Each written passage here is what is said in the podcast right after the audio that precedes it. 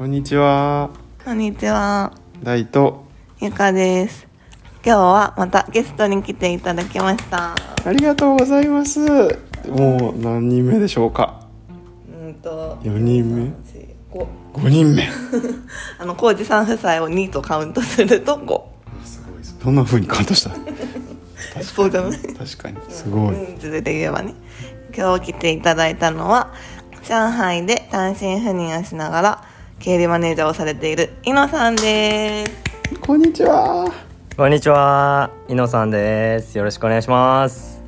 お願いします。お忙しいとこありがとうございます。いやーこちらこそありがとうございます。よろしくお願いします。お願いします。お願いします。とビジネスパーソン向けのコーチングもされてる井野さん。えっと、11歳と5歳のお子さんのパパでもあり、心のままにプレイウィズパッションという音声配信もされています。ありがとうございます。うちらもなんか、この心のままにプレイウィズパッションをさ、みたいな、あ、あ、違う違う違う。あれ？心のままに話そうみたいな、なんか言ったことあったよね。あの井野さんのやつ聞いて、うんうんうん。それに勝手にインスパイアされまして、あのちょっと心のままに話しちゃおうよとか言って 喧嘩するっていう感じ。普通にね、これマジでパッションがね殴り合うっていうお互いを。いいですね。心のままに。趣旨がちょっと変わっちゃったんで、こいやいや嬉しいです。ありがとうございます。ちらこそありがとうございます。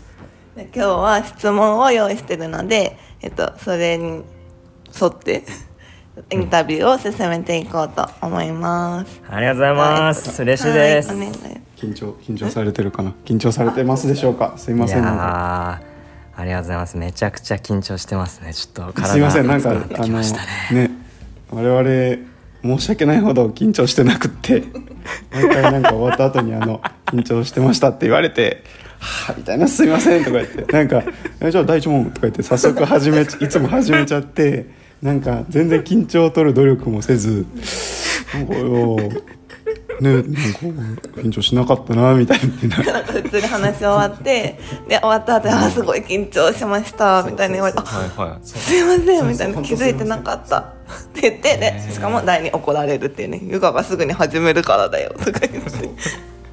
じゃあ言えないじゃないと思ってすごいですね。でまたお二人は戦う緊張しないんだ。すいませんなんか大丈夫かって感じなんですけどねちょっとぐらい緊張しろよって感じなんですけどすいませんなのであの、うん、どうやったら緊張が取れるかと思った結果こんなことを話してしまいましたいやめちゃくちゃ今ね。そうめちゃくちゃ今ほぐれましたねありがとうございます こうやるんだありがとうございますこうやるんだよつ くな。ムカつくな。では、早速質問に移りますね。緊張もほぐれたところで。はい と、井野さんのお仕事について教えてください。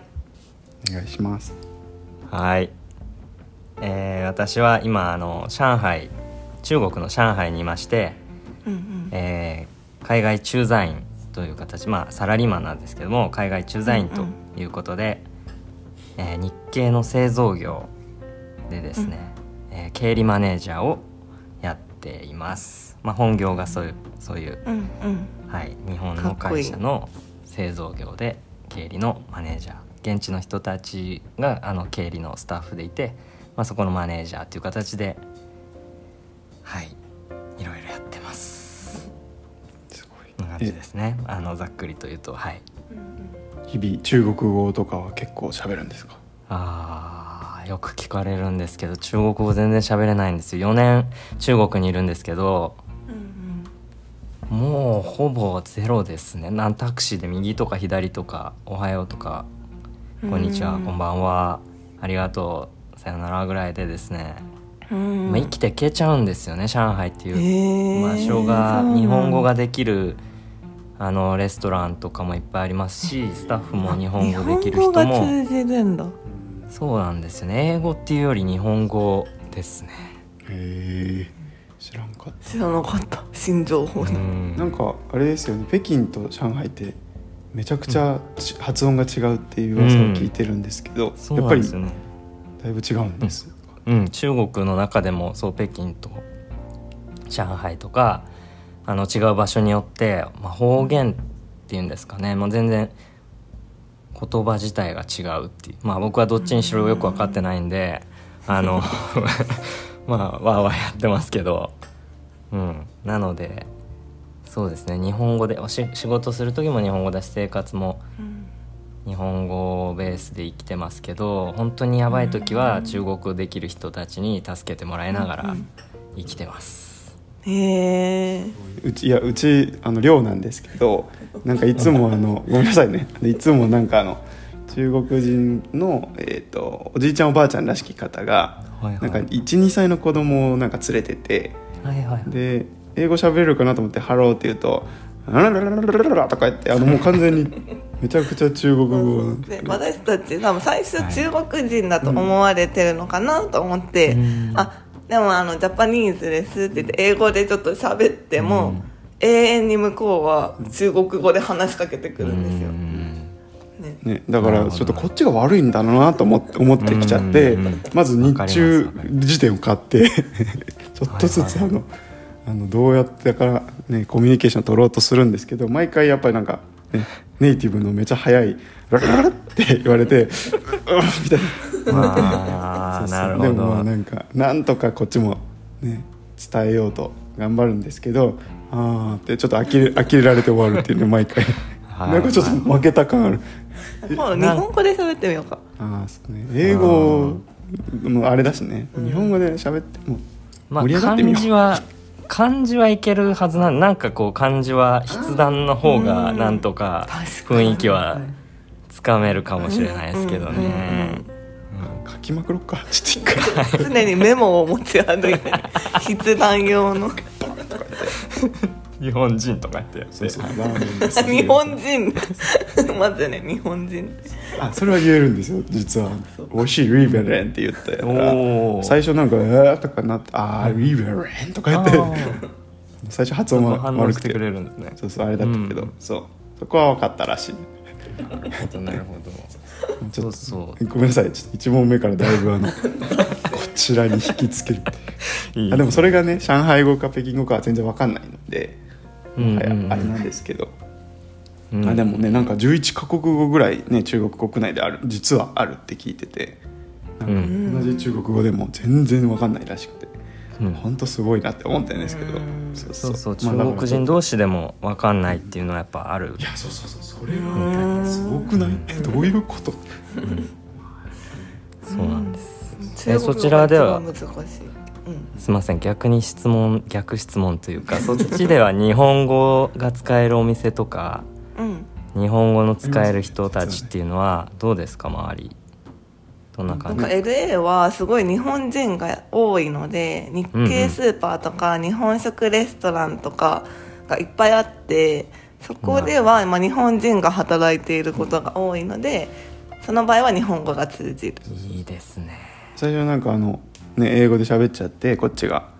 でなんかねそうそう途中から あのむてか向こうは多分気づいて「あ大丈夫ですよ日本語で」って「あすいませんすいません」みたいなちょっと恥ずかしい瞬間に。そうそうそうで逆に昨日なんかねそのめっちゃ日本スーパーであのチョココロネとか売ってるとこがあって、前そうそう前の人が「チョココロネある?」って聞いたら「ノー」とか言ってたからあいけるんだと思って「あすみません乳製品不使用のパンあります?」って言ったら「あソリー」って言われちゃって「あジャスミン日本人じゃなくて。ミスったみたいな「あごあソリー」とか言って。で中小ソーリーか違った。なるほど。あでもいいですあまり。ね日本人がいたりとかっていうのはねね。嬉しいですよね。こ気持ち的に。そうそう。いや伝わった時のねあの楽気楽さが本当半端ない、うん。ね伝わらなかったらもうなんわかモードがねもう英語モードになっちゃうから、うん。こっちも必死なんですけど。うん。何の余裕もなくなるっていう。なるほどなんですけど。だからそういう2つのなんかねモードが常にありますよね、こっちだと。いやー非常によくわかりますと言いながら日本語で生きてますけどまああの、うん。そうそう中国語だらけの中でもそうあの、まあ、ストレスはやっぱありますよね。こう自分の知らない言語がずっと聞こえまくるんで、うん、そそうですよね、結構ねよくお話しされますもんね中国人同士の方って。うんすなんごいですね。かすごいバーッと。いやそうそう最初喧嘩してんのかなって思いながらでも全然優しい言葉を掛け合ってたみたいな感じで あのららしいんですね。なんかすごい喧嘩してるねとか言って言ったら「いやあれはそうじゃないんだよ」って言って。うんそうそう。いう話はね。確かに怒ってるように聞こえますもんね、意味わかんないと。そうなんですそうなんです。最初それが辛かったですね。ね毎日一緒にいらっしゃるからあ仲いいんだなみたいな。こっちも。そう思います、すいませんなんかだいぶ盛り上がっちゃって。いやすいません。一問仕一問目すいま話せん。じゃなかった。ごめんなさいすいません。いやこちらこそ。削った方がいいんじゃないう。ん流れに沿ってそう。ねここ心のままにいきましょそうです。ねありがとうございます。心のままに行きましょう。プレイズパッション。ちょっと悪い方向のパッションを払ったらたないように気をつけないと。じゃあ第2問あの犬さんはコーチをやってらっしコーチングやってらっしゃるっていうことなんですけれどあのそれを始めようと思ったきっかけっていうのをうん。教えていただけますでしょうか？うはいありがとうございます。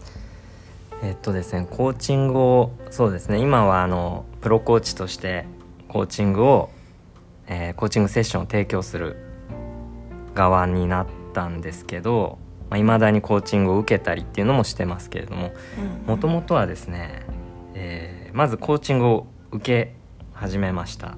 うん。そこから始まっててもともと,、えーと仕事がですねどっから言うかな、えっと、2000 2010年から7年間インドネシアで駐在してるんで、ししてたんですけどある時ですねその仕事自体は最初楽しいな日本で働いてるよりやりがいあるな経営のそばで、えーなんかダイナミックなというか日本で一つの歯車っていう感じよりも大きな経営を感じれるっていう、まあ、やりがいを感じてたんですけど、うんうん。まあ、かなりこう忙しくなってやらなきゃいけないこととか、うん、自分の役割はこういうことしなきゃいけないっていう、まあ、義義務感とかそういうのに追われている中で、まあ、しんどくなってですねこのままでいいのかなとかうん自分のやってることって本当に、まあ、社会のためになってんのかなとか自分じゃなきゃい,、うん。けないのかな。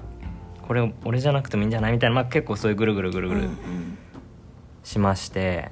で起業したいなとか転職したいなっていういろいろこう環境を変えたいってモヤモヤして生きてました。でそういう中でいろいろインターネットとか調べてたら、まあ、当時スカイプでのあのコーチングセッションを受けるっていう機会があって、え。ーまあ、お金を払って、はい、コーチングを受けてたら、あのーまあ、どんどん自分の気持ちを整理して引き出してもらってですね、うんうん質問に答えていくうちになんか、あのーどんどん自分自身のやりたいこととかうん自分の好きなこと自分の得意なこととかどんどんこう整理していったら、まあ、まあこの今いる場所でもできるなって思いながら、うんうん、あの環境を変えることをなんていうんですかね環境のせいにしてたというか、うん。そういうのが見えてきましたと。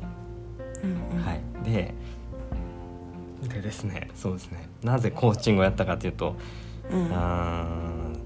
上海に2018年17年に来たんですけど2018年頃また仕事がちょっと大変になった時にまたモヤモヤモヤモヤしてきた時に、えー、と自分自身がまあコーチングを学びたいなっていうふうになりました。それはインターネットで、何だったかな幸せになりなるためにとか、うんモヤモヤとかいろんなこうワードをバーッと入れた時にコーチングっていうのが引っかかってうん。でオンラインでえ学べるコーチング。とあとまあ起業も将来したいなっていうのはやっぱり出てきてその辺を掛け合わせていったら今のひふみコーチ株式会社のプロコーチ養成講座が見つかってうん。そちらに参加していきまして、まあ、どんどんやってるうちにですね、えー、と自分自身もセッションしたりされしてもらったりん？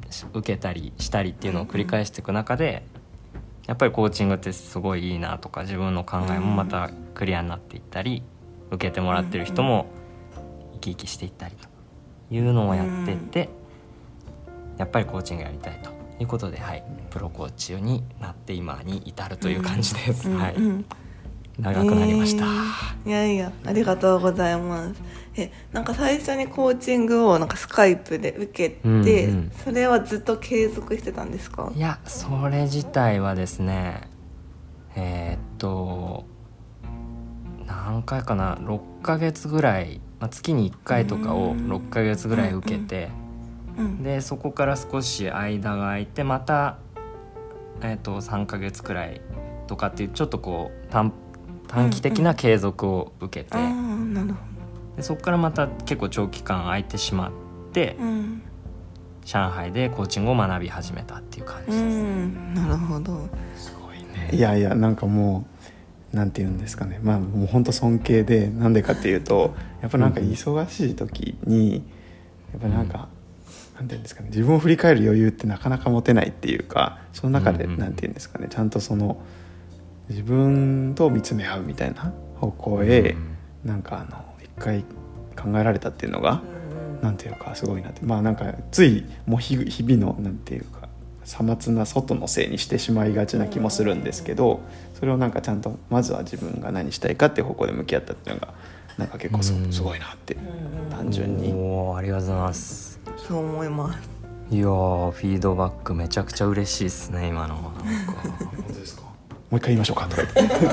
調子乗りすぎもう言えねえ。もう言えねえ。ありがとうございます。あとなんかあれですよね。なんか。もう今イロさん喋ってくれようとして。じゃあもう一個もう一個。ちょっと忘れるうちになんか自分で受けてそれで自分その受けただけじゃなくてさらにそれをなんか人に提供してでそれでまあ人が変わっていく様っていうかもうあの一緒にお手伝いされてるっていうのがなんかすごいすごいなっていうか自分が受けるだけじゃなくてそれをさらにサービスとしても提供していくっていうのがなんかねうん。なんていうかあのすごいなってなるほど。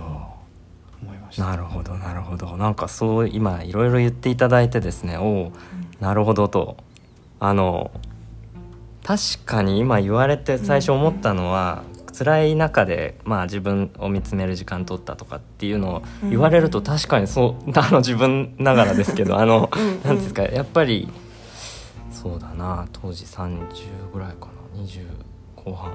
あの飲みに行ったりしてる人たちもたくさんいた、インドネシアでですねあの、うんうん。飲みに行く同僚たちもいっぱいいましたし、まあ、週末はゴルフをしたりとか、まあ、それはすごいいいことなんですけどそれはそれで、うん。そこでなんかそういう時間を、まあ、自分がそういうのは好きっていうのもあると思うんですけどなんかそこを今言われて、確かになんかはいそういう時間を取ってたなーっていうことを、うんうん、自分を、ね当時の自分を褒めたいと今思いました。本当にそう。なんかしかもスカイプでコーチングって多分全然その当時なおやってる人いないじゃないですか多分、うんうん。なんかオンラインでサービスを受けるって結構勇気最初いるなって思ってて。う、ん、そうなんですそれに一歩踏み出したのもすごいなって思いました、うございます当時そうですね2014年ぐらいであの、うん。やっぱりいろんなセミナーとかインターネフェイスブックとかでいろいろ出てくるんですけど全部東京とかなんか大阪とか。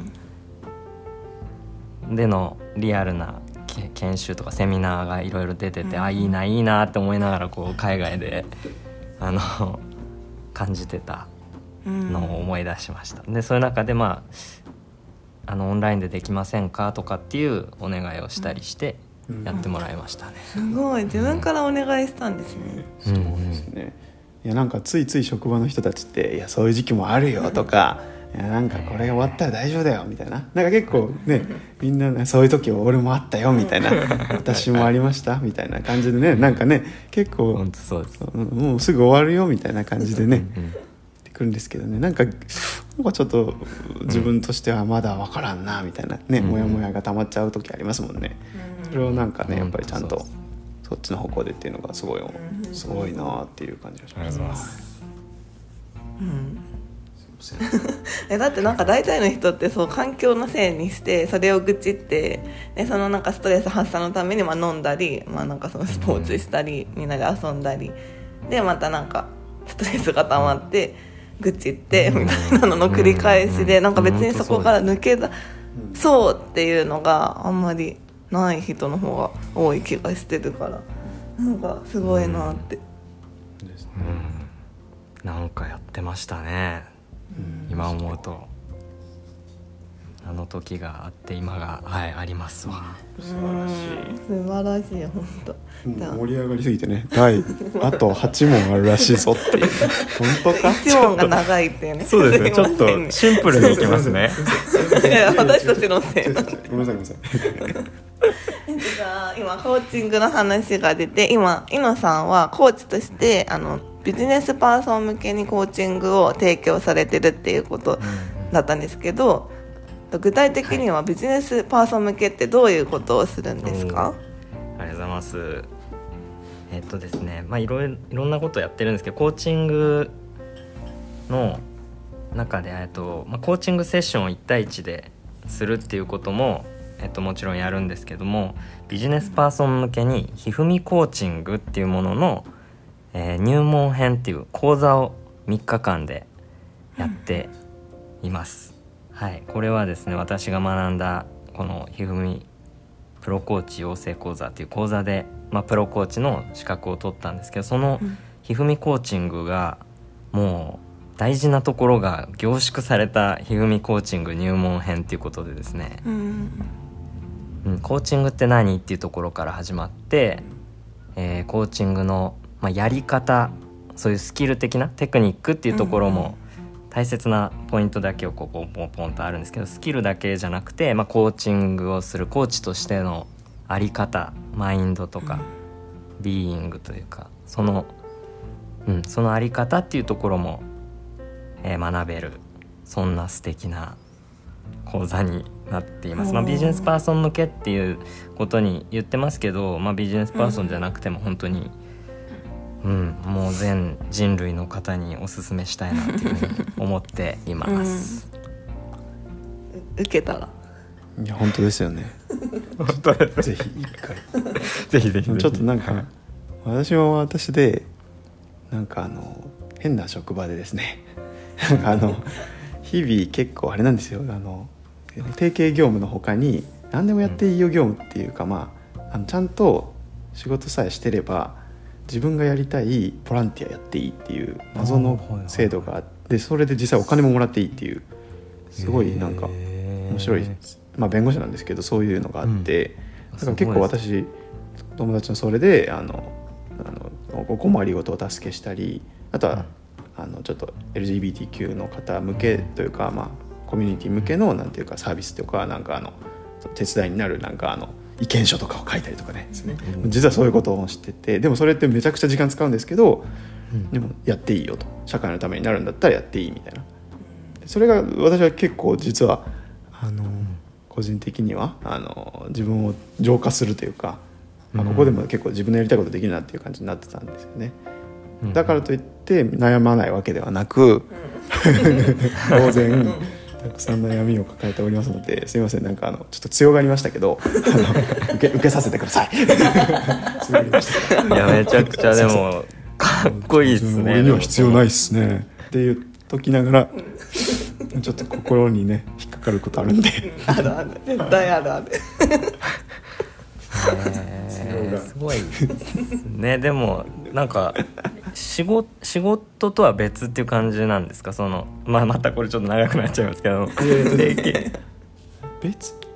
いやそうですね。なんか日々の仕事ってまあやっぱり企業さんの、依頼が中心として、まあはい訴訟とかですね、まあ、そういうのを私はやったりあと労働相談とかあの、うん。この社員をどうしたらいいかみたいな。この会社のとかなんかそういうのなんですけどそれとは別にそうですね、まあ、自分でお客さん取ってきてもいいよみたいな感じで、うん。実は密かに僕顧問契約みたいなのを 何個か結んでたりもしましたしなんか僕があのそちょっとうん言えないんですけど某超有名な ちょっとブランド企業からちょっととあることをお願いされたりとかじゃあ全然あの違法じゃないですよ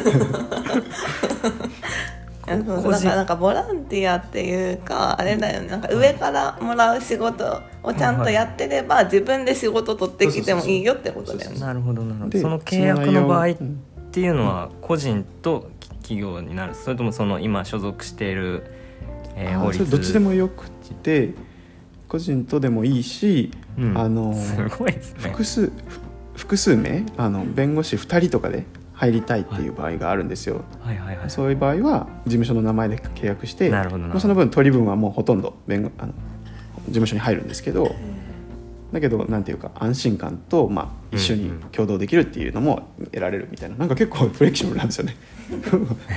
個人でやったらさお金でも事務所に入れないといけなあそう。いよね。3割ね、でも めっちゃ言う言うけど あの2人とか3人とかでやると2割だけもらえる。